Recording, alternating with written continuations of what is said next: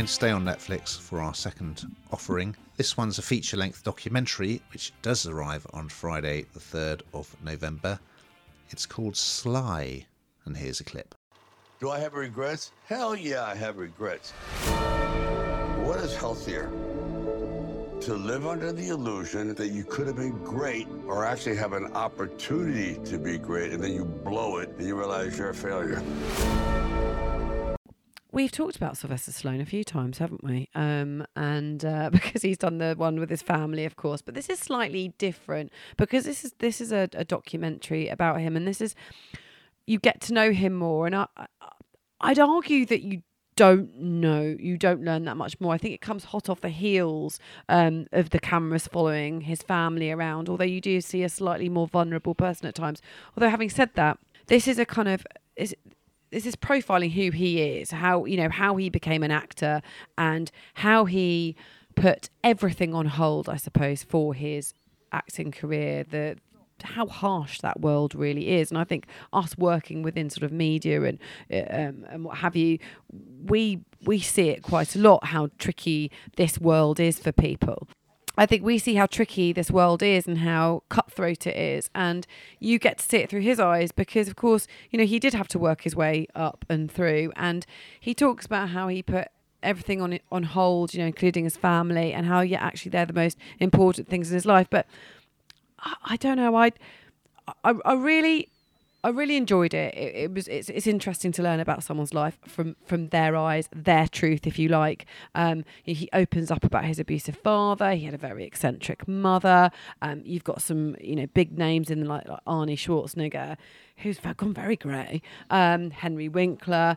There's a there's, there's some big names in there, and and it's it is interesting. I defy anyone not to find it completely interesting. I just find I think there were times where it hit a bit of a bum note. You know when he says you know if yes, at the time it was just the most important thing for me, but actually in reality, my family is. And I think that's really easy to say that, isn't it? When you're in a position of being a multi-millionaire and, um, you know, everything's good in the world for you. But I think on reflection, what he's saying is, is that, you know, he wouldn't put anything before his children and his wife ever again. And as I say, it's an interesting path. And he talks about rejection, and there's it was so much rejection. He wasn't cast for a long, long time. And he just said that he saw that rejection as a way to kind of fire him up further and come back and do better. And that's interesting because I suspect lots of people fall at that hurdle when you keep hearing the words no, no, no, and you get one big break and off you go. So, yeah, I did find it interesting. A few bits in there that I thought it's easy to say now you're a multimillionaire. But apart from that, it was good. What do you think, Ian? I have a newfound respect for Sylvester Stallone after watching this, I must say, because I mean, I've never been a huge fan of him as an actor or of the sort of films that he tends to make, the sort of franchises that he makes.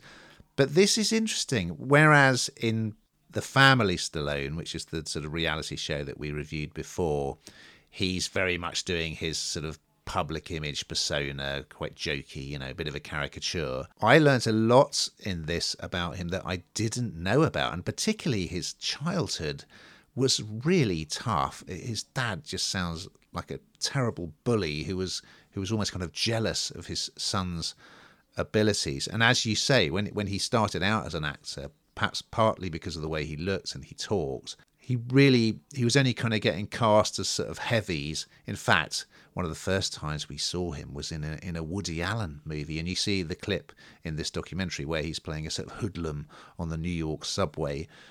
And the fact that he he just made his own luck because Rocky he wrote it, he directed it, and he was the star. And I mean that is is truly exceptional. So yeah, it, it did make me see him in, in a in a different light, and you know, you, you got you've got to say, considering what, what what and where he came from, what he's achieved is is quite astonishing.